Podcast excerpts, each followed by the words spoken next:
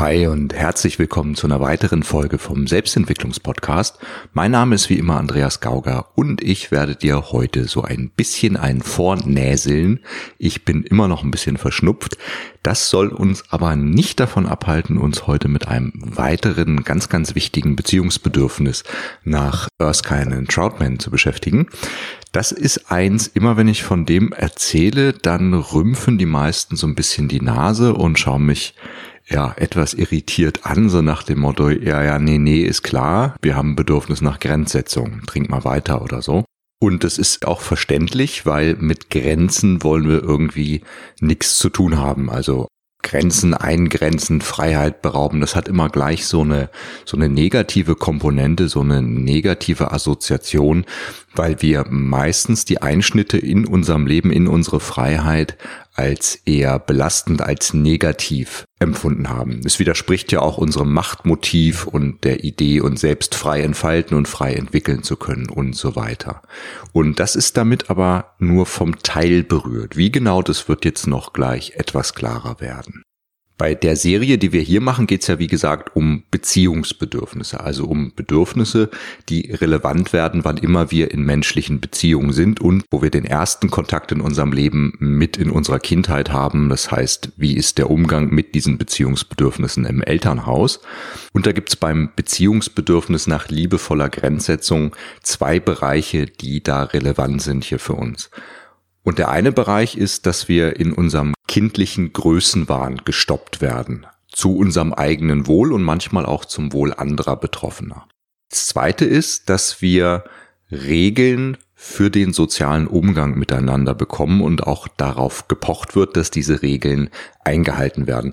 Das kann in beiden Bereichen ziemlich nerven, aber es hilft uns A, uns später nicht selbst zu überfordern und mit uns selbst liebevoller umzugehen und auch im Umgang mit anderen später nicht ständig anzuecken. So im Bereich in unserem eigenen Größenwahn gestoppt zu werden oder liebevoll begrenzt zu werden, da ist das noch relativ einsichtig.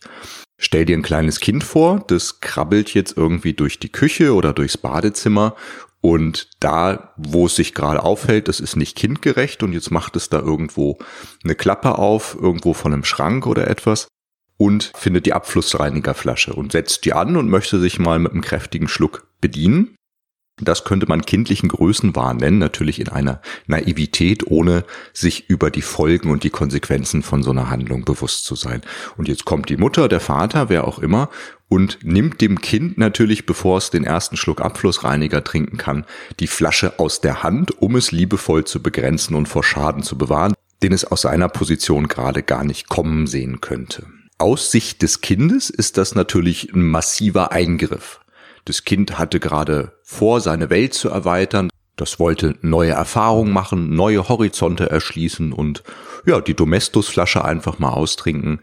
Und die Eltern haben natürlich gesehen, das ist zu viel für das Kind, das geht nicht, das muss sich in irgendeiner Form begrenzen zum Wohle des Kindes. Das ist mit liebevoller Grenzsetzung gemeint. Und das ist jetzt noch ein relativ plakatives, einfaches Beispiel. Wenn wir nicht liebevoll begrenzt wurden in unserer Kindheit, nicht im angemessenen Maße, so wie wir das gebraucht hätten, dann haben wir oft hinterher auch ein Problem, unsere eigenen Grenzen zu kennen. Und also wenn man da gar nicht eingegriffen hat in irgendeinem Fall. Das sind dann zum Beispiel Leute, die sich totarbeiten, die überhaupt kein Gespür dafür haben, wie es ihnen gerade geht. Das kann man fast mit einem Maniker in einer manischen Phase vergleichen, der dann überhaupt kein Gespür mehr dafür hat, muss er jetzt schlafen, hat er ein Schlafbedürfnis, der vergisst das Essen, weil er den Hunger nicht mehr spürt und sowas. Also das heißt natürlich nicht, dass ein vernachlässigtes Bedürfnis nach Liebe, liebevoller Grenzsetzung dazu führt, dass derjenige später Maniker wird. Aber dieses mangelnde Gespür dafür, was sind eigentlich meine eigenen Grenzen, wie geht's mir auch gerade damit und so. Das kann eine typische Folge sein, wenn das Bedürfnis oder wenn wir nicht liebevoll begrenzt wurden in unserer Kindheit. Und da merkst du auch schon, dass ich nicht unbedingt ein Freund des sogenannten laissez-faire Erziehungsstils bin, obwohl ich natürlich die gute Absicht dahinter erkenne. Aber aus Sicht des Kindes ist es teilweise eher Gleichgültigkeit. Ein Kind muss ganz klar wissen, wo sind die Grenzen des Spielfeldes, ab wann ist der Ball im Aus. Wenn das nicht klar ist, führt es zu Orientierungslosigkeit und Orientierungslosigkeit führt immer zu innerer Unruhe. Das heißt jetzt aber keinesfalls, dass wir ins Gegenteil verfallen sollten und unser Umfeld überbegrenzen oder uns selbst überbegrenzen sollten. Darum geht's nicht. Also es geht nicht darum, von äh, so einer gewissen, ja fast Gleichgültigkeit in so eine Überstrenge zu fallen. Das ist auf keinen Fall der Punkt, sondern bei den Regeln oder bei den Grenzen, die gesetzt werden, da geht es einfach darum, dass die konsequent sind, dass ganz klar absehbar ist, bis hier und nicht weiter, dass diese Regeln ganz, ganz klar sind und auch ganz klar kommuniziert werden und dass vorhersehbare Konsequenzen, die aber auch bitte im angemessenen Verhältnis stehen, folgen. Auch das findet man auf der Empfängerseite natürlich nicht toll, Vorderhand. Gleichzeitig weiß ich aber ganz genau, in welchem Umfeld ich mich bewege. Ich weiß, bis hierhin kann ich gehen und da ist alles in Ordnung. In diesem Bereich fühle ich mich wohl und das sollte natürlich ein normaler Bereich sein. Also der sollte nicht zu eng, aber auch nicht zu weit sein, gemessen an der Entwicklungsphase und des Alters, der Selbstverantwortungsfähigkeit des Kindes und später natürlich auch des Erwachsenen, was natürlich im Idealfall oder im Normalfall ein viel, viel breiterer, viel größerer Rahmen sein sollte. So, und da kann man es den Mitmenschen oder auch wer Kinder hat, kann man es den Kindern natürlich unheimlich erleichtern, wenn man das Warum erklärt. Also wer Aaron Antonowski kennt, Aaron Antonowski hat sich damit beschäftigt, was macht Menschen gesund? Welche psychischen Faktoren, das nicht machen Menschen krank, da haben sich ja andere ganz, ganz ausführlich mit beschäftigt, da gibt's unglaublich viel Material zu. Der hat sich damit beschäftigt, was macht Menschen gesund aus psychologischer oder psychohygienischer Sicht. Und er hat drei sogenannte Salutogenese-Faktoren definiert. Das eine ist Verstehbarkeit, Gestaltbarkeit und das dritte ist Sinnhaftigkeit dessen, was ich da gerade erlebe, der Situation oder was auch immer. Und indem du deinem Gegenüber das Warum erklärst, warum du zum Beispiel dem Kind jetzt gerade die Domestos-Flasche wegnimmst oder ihm nicht erlaubst, mit acht Jahren bis 24 Uhr draußen alleine wegzubleiben oder ähnliche Geschichten und das genau auseinandersetzt, hast du nämlich den Bereich Verstehbarkeit und auch Sinnhaftigkeit dieser drei Salutogenese-Faktoren abgedeckt und das Kind kann das viel, viel besser für sich adaptieren, kann es viel, viel besser annehmen. Es hat vielleicht immer noch was dagegen, weil es ja lieber das machen würde, wozu es Lust hat, aber es ist für das Kind dann viel, viel leichter anzunehmen und in seiner Welt umzusetzen. Und das Gleiche gilt natürlich auch in abgewandelter Form für uns Erwachsene. Wann immer ich meinem Gegenüber das Weil erkläre oder das Warum erkläre, ich mache das Weil, hat derjenige es viel, viel leichter, meine Sichtweise anzunehmen und mir das nicht übel zu nehmen, was ich da gerade von ihm möchte. In dem Zusammenhang vielleicht hat es der ein oder andere schon gehört. Ich glaube, es war 1977, da hat eine Harvard-Psychologin, ähm, die hieß, glaube ich, Ellen Langer, die hat ein interessantes Experiment gemacht mit einem Kopierer. Also die hat dann äh, da in der Bibliothek war immer eine große Schlange vom Kopierer und die hat dann das Experiment gemacht, wie oft wird jemand vorgelassen, wenn er darum bittet und hat, glaube drei verschiedene Durchläufe gemacht. Das erste, wo die Leute sich einfach an die Vorderen in der Schlange gewendet haben und gesagt haben, darf ich bitte vor? Und da waren es, glaube ich, 60 Prozent, also sehr nett. Ich glaube, das wäre heute, wenn man das irgendwo hier woanders machen würde oder bei uns heute machen würde, dann wären es keine 60 Prozent, die einen ohne Begründung vorlassen würden. Ungefähr 60 Prozent wurden aufgrund der Bitte dann einfach so vorgelassen. Der spannende Teil war dann aber der zweite und dritte Durchlauf beim zweiten Durchlauf war es so, dass diejenigen, die vorgelassen werden wollten, eine echte Begründung gebracht haben. Also beispielsweise, kann ich bitte vor schnell Kopien machen? Ich habe es ganz, ganz eilig. Und da wurden 94 Prozent vorgelassen. Und dann hat die Ellen Langer noch einen draufgesetzt und hat eine Fake-Begründung im dritten Anlauf genommen. Das heißt, er hat wieder das gleiche Experiment gemacht. Und dann haben sich die Leute in die Kopiererschlange gestellt, haben die Leute angesprochen, haben gesagt, darf ich bitte vor, weil ich Kopien machen möchte. Und das hatte höchstwahrscheinlich jeder andere in der Schlange auch voll. Es war eine Fake-Begründung mit eingeleitet mit dem Wörtchen weil. Und das Spannende war, bei der echten Begründung waren es 94 Prozent und bei der Fake-Begründung, die eigentlich überhaupt keine Begründung ist, waren es 93 Prozent. Also überhaupt kein Unterschied, kein echter Unterschied dazu, ob ich eine echte oder eine Fake-Begründung bringe. Und da siehst du schon, es ist nicht die Begründung, nicht der Grund an sich, wie wir normalerweise denken würden, sondern es ist einfach die Begründung an sich, dass ich dem Gegenüber sage, weil weil ich das und das, weil das und das der Fall ist und so weiter. Und da merkst du, wie mächtig dieser Faktor Sinnhaftigkeit und Verstehbarkeit des Ganzen ist. So, und um den Hintergrund zu verstehen, warum diese Begrenzung, diese liebevolle Begrenzung so wichtig ist, da habe ich lange nach einem Beispiel oder nach einem Grund gesucht und was mir eingefallen ist, wenn du dich zum Beispiel mit den alten Mysterienschulen beschäftigst oder da, wo so archetypische Entwicklungswege des Menschen aufgezeichnet sind. Da ist ein Beispiel äh, der Tarot, wer sich mit dem Tarot beschäftigt. Ich meine jetzt nicht den Tarot als Wahrsageinstrument oder, oder zum Kartenlegen an sich, sondern der hat mehrere tiefere verschlüsselte Ebenen, die den Leuten, die sich damit beschäftigen, sicherlich auch bekannt sind. Und ganz unabhängig vom Kartenlegen ist zum Beispiel in den großen Arkana, in den 22 großen Arkana, ist symbolisch der natürliche Entwicklungsweg des Menschen dargestellt. Und da gibt es große Arkanum 4, der Kaiser. Und der also je nach Kartenspiel oder je nach äh, Tarot-Deck heißen die auch unterschiedlich. Ich bleib jetzt mal bei dem Deck, da heißt es der Kaiser. Und den Kaiser könnte man am besten so zusammenfassen. Der Kaiser ist der oberste Diener seines Volkes. Und die Aufgabe des Kaisers ist es, Strukturen zu schaffen, Regeln einzuführen, Systeme zu schaffen, in denen das Ganze, also das Volk in dieser Metapher, wunderbar gedeihen kann. Und das ist ein ganz, ganz spannender Gedanke, den können wir auf unser eigenes Leben, den können wir aber auch zum Beispiel auf Beziehungen übertragen oder ähnliches. Wir könnten jetzt unterscheiden in männliche und weibliche Energie und auch da, man muss ja heute mit so Gender-Sachen sehr vorsichtig sein, ist null Wertung drin. Das beschreibt einfach verschiedene Qualitäten, die absolut äquivalent, absolut gleichwertig sind und beide gebraucht werden.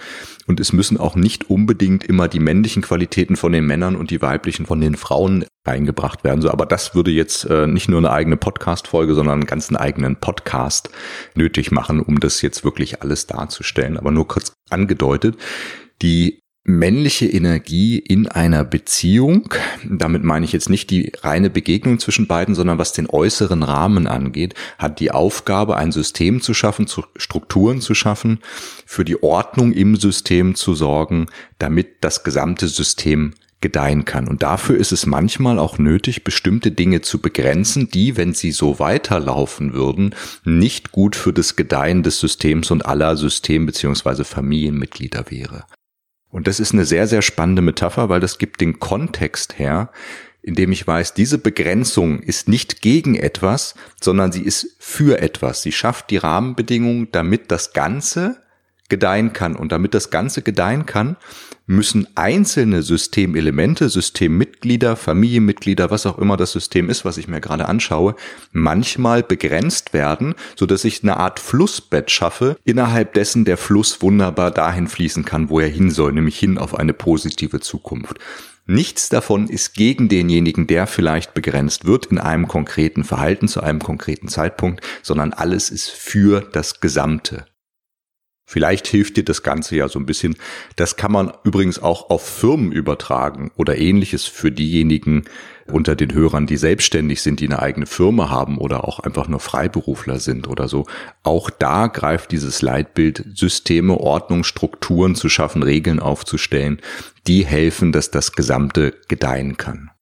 Mir hilft es schon seit vielen, vielen Jahren. Also das ist ein ganz, ganz toller Leitsatz, den ich immer wieder im Kopf habe bei vielen Sachen, auch im Umgang mit Klienten teilweise. Manchmal ist es nötig, auch Klienten in ihrem eigenen Größenwahn zu unterbrechen oder zu stoppen, da wo das möglich ist. Und da ist der Kaiser immer wieder ein wunderbares Leitbild, den ich im Hinterkopf habe.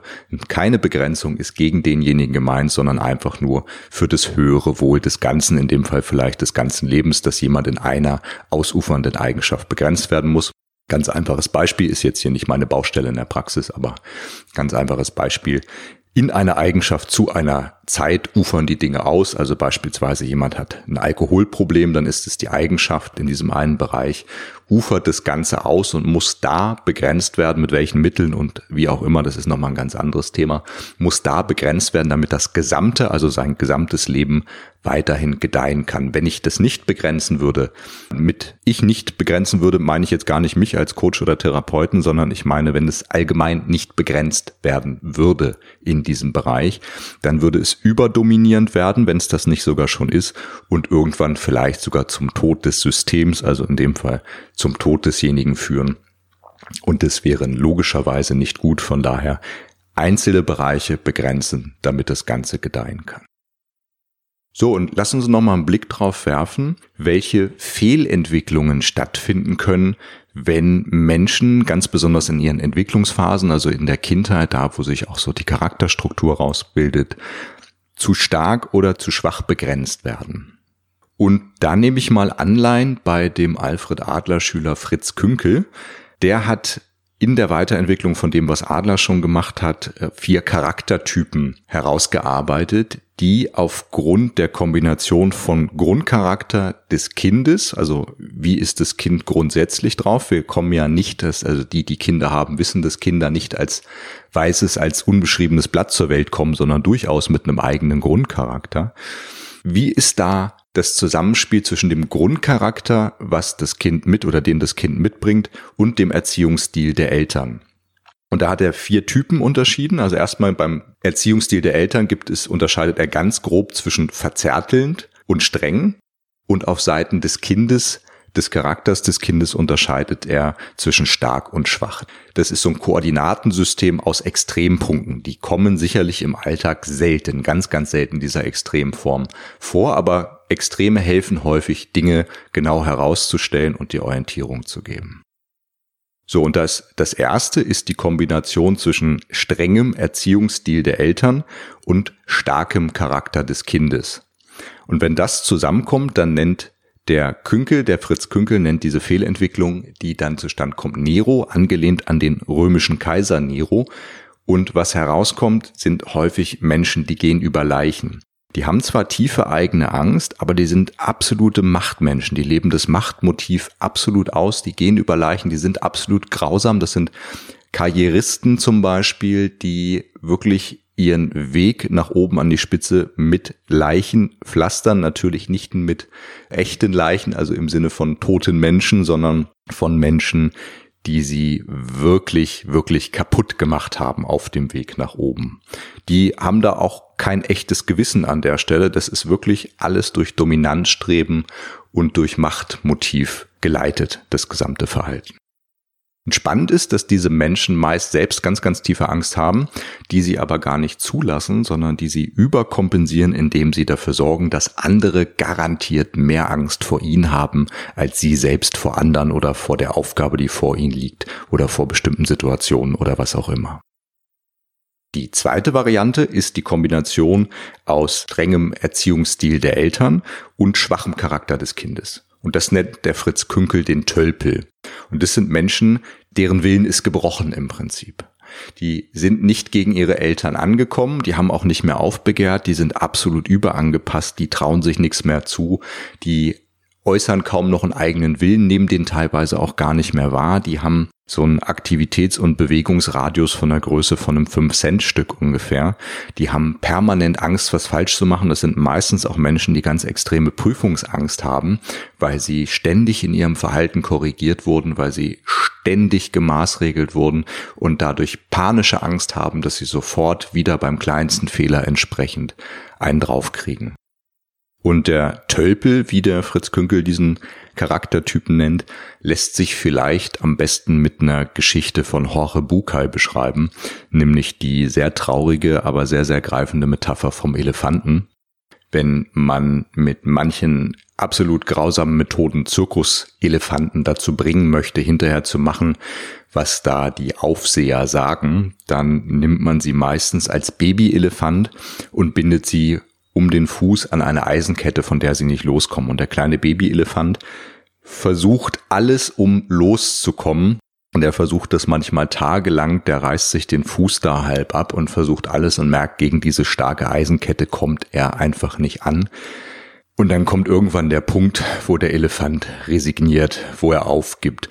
Wenn du die Folge über emotionale Entfremdung gelesen hast, auch das ist typisch, dass man diese ganzen Stufen dann hindurchgeht und am Ende ist dann eben die Resignation. In dem Modell der emotionalen Entfremdung ist es die dritte Stufe, ist dann die Resignation, ich versuche es gar nicht mehr, ich habe aufgegeben.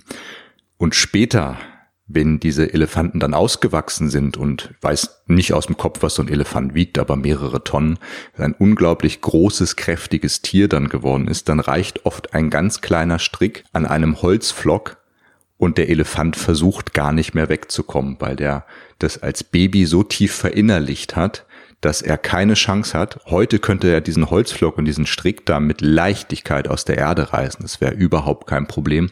Aber da er resigniert hat, da sein Wille gebrochen wurde, versucht er es gar nicht mehr, weil er es sich nicht zutraut.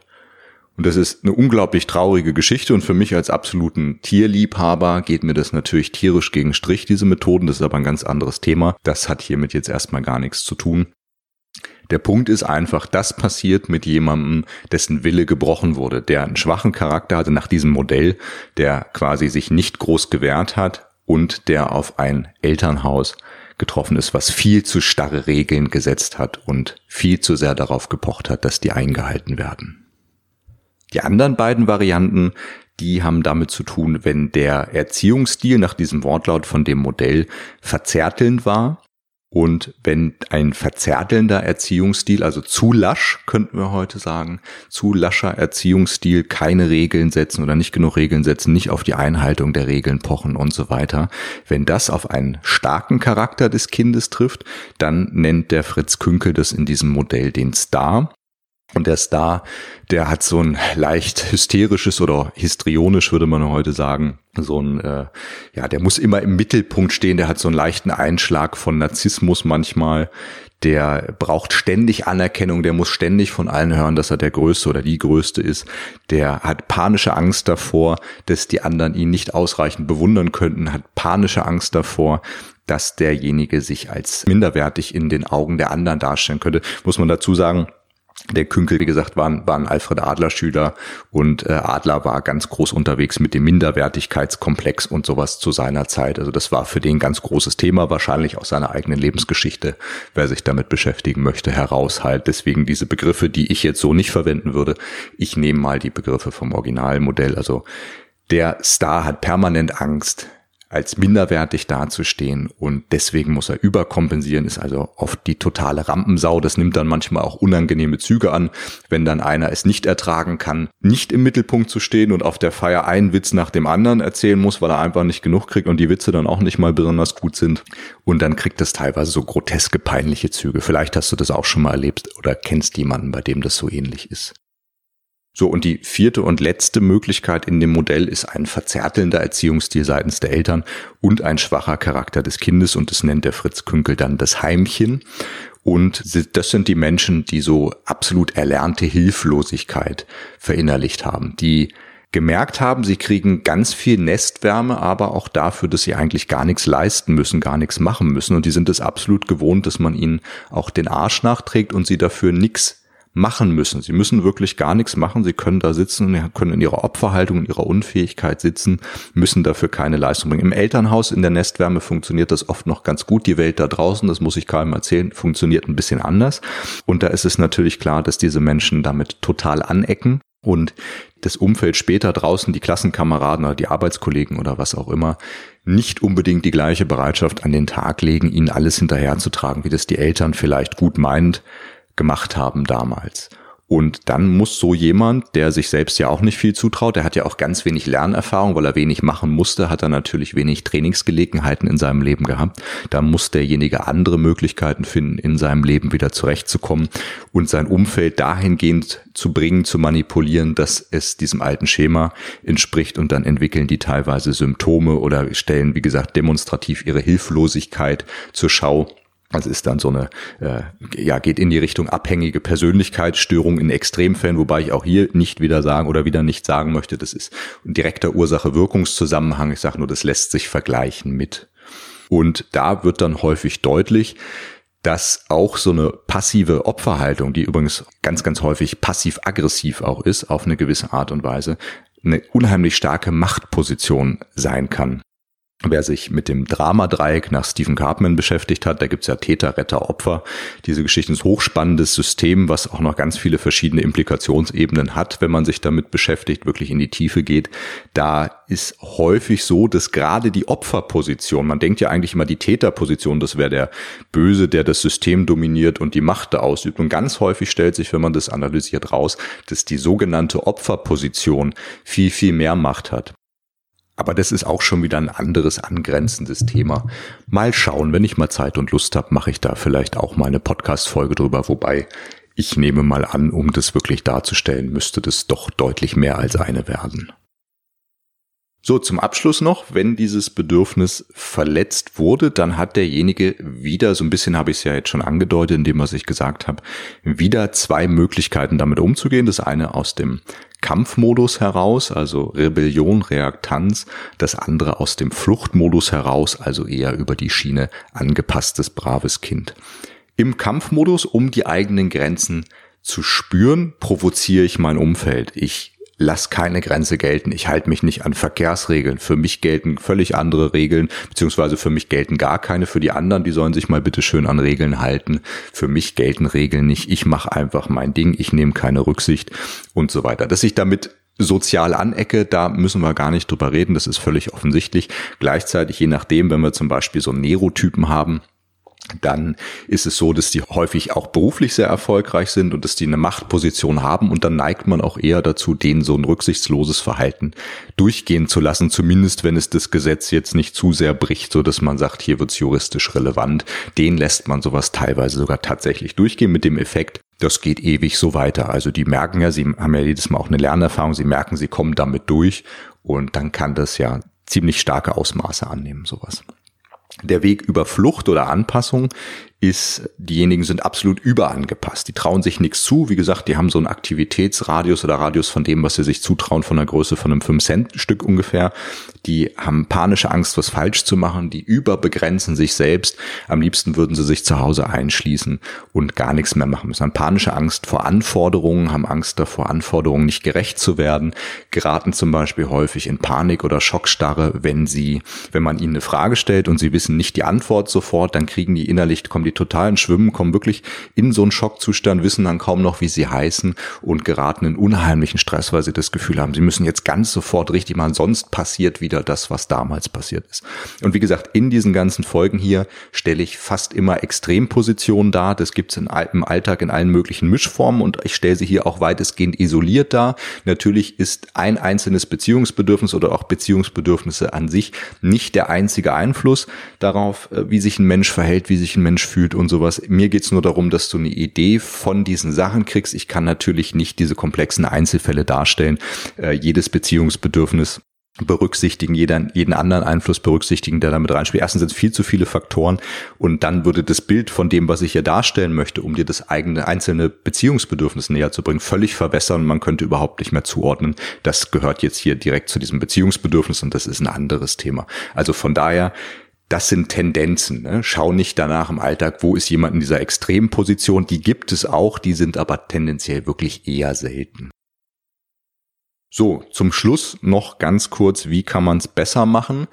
Zum einen, was die Kindererziehung angeht, da habe ich ja äh, schon ein bisschen was dazu gesagt, was da so der aktuelle Stand ist, wovon man ausgeht dass das am sinnvollsten wäre, also klare Regeln, sinnvolle Regeln, die Regeln begründen, konsequent einhalten, natürlich nicht zu viele, zu starre Regeln, aber auch nicht zu wenig ein gesundes Mittelmaß finden, was altersangemessen ist. Da ist man schon auf der sicheren Seite meistens in dem Bereich. Und gerade wenn man das, was ich über den Kaiser gesagt habe, wenn man das im Hinterkopf hat und auch so erklärt, dass das Ganze zum Wohle, zum höheren Wohle ist und eben nicht als gemeiner Einschnitt in die eigene Freiheit, sondern einfach aufgrund eines höheren Wertes, der auch noch beteiligt ist, der vielleicht gar nicht im Blick war und den in den Blick zu rücken, dann machst du schon sehr, sehr viel richtig.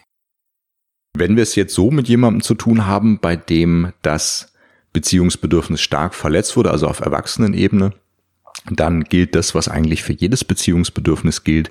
Die Beziehungsgestaltung sollte im Idealfall antithetisch sein.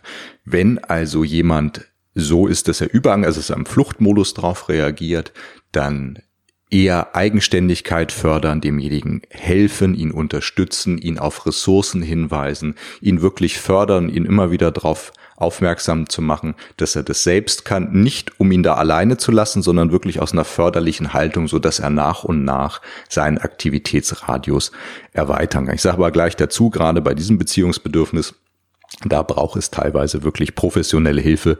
Das ist erstmal das, was du jetzt aus der Position, du hast ja keinen Therapieauftrag zum Beispiel in deiner Liebesbeziehung oder sowas. Das ist das, wo du es mit fördern kannst, aber häufig ist es eine der Geschichten, wenn hier eine starke Störung vorliegt, das gehört oft in Therapie.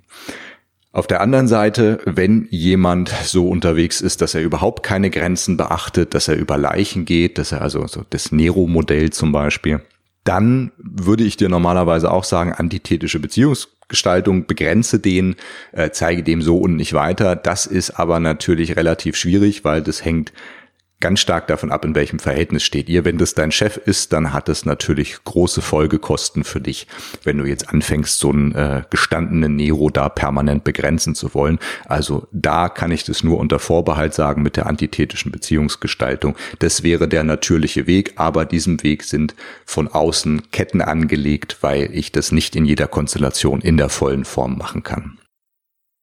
Ich hoffe trotzdem, die Folge hat dir wieder so ein paar neue Einsichten, ein paar neue Einblicke in menschliches Verhalten, in menschliche, zwischenmenschliche Entwicklung vor allem auch gebracht und du konntest was für dich mit rausnehmen. Ich freue mich, wenn du nächstes Mal wieder dabei bist. Höchstwahrscheinlich nächsten Sonntag die nächste Folge wieder. Bis jetzt klappt das ja ganz gut, diesen Rhythmus einzuhalten. Da bin ich ein bisschen von mir selbst erstaunt, weil ich bin ja eigentlich nicht so dieser äh, ganz konstante Typ, sondern ich funktioniere ganz gut in Rhythmen. Bis jetzt klappt es sehr gut. Da äh, bin ich jetzt mal positiv von mir selbst überrascht. Ich habe auf jeden Fall zum Ziel, das nächste Woche genauso zu machen und freue mich drauf, wenn du nächste Woche wieder dabei bist. Und jetzt wünsche ich dir noch einen ganz schönen Tag. Bis bald, Andreas.